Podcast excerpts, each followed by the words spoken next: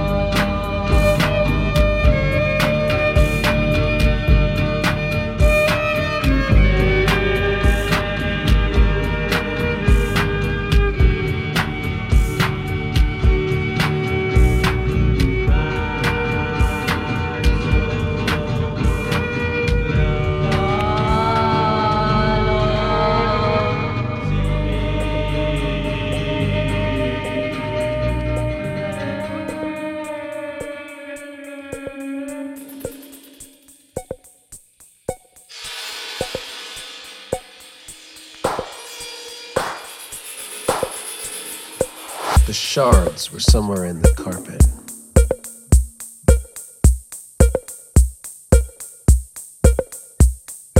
Do you know how many layers there are in an industrial blue shag? Literally 18,000. I counted.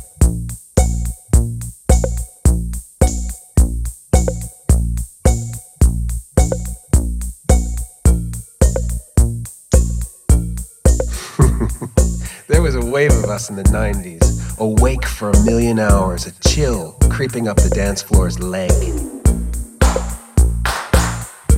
We weren't Snow White like the circuit queens, nor zonked out like street scrubs exactly, although we were all real street queens with squeaky clean Adidas's, who sometimes fell into temporary disrepair.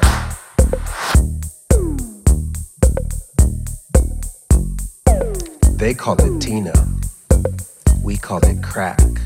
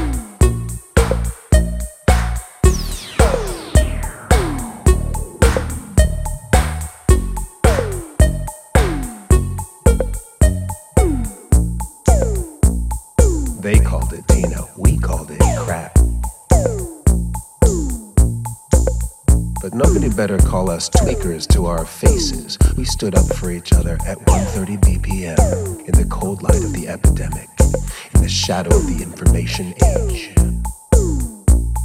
I mean, as soon as you started living out of a glad trash bag behind the pendulum bar, somebody called your family.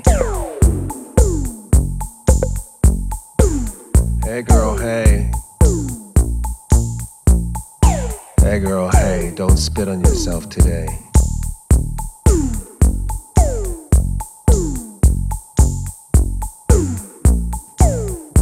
Anyway, locked in some random dude's basement apartment, figuring out how his gateway computer could double as a cloaked entity. I slipped through my jittering eyelids and onto the EndUp dance floor. 7 a.m., hot. Jerome picked me up and handed me one of his trademark ceramic ashtrays, made with his straggly blood and hair mixed in, which I immediately dropped in the stall with Miss Lulu ready for her next runway appearances. Don't burn the pipes, she said. Always keep your shoes on and don't lose your head. Now, honey, bring it close to my lips. It's got to be big, she said. But my Kangol slid loose in a dragon cloud. But my Kangol slid loose in a dragon cloud at the back of the electronic coat check, where some dumbass child was crushing his massive rock right in the baggie, splitting it open and spilling it all over the passenger side floor mat. Now we're gonna be here forever. I remember thinking. I hate that.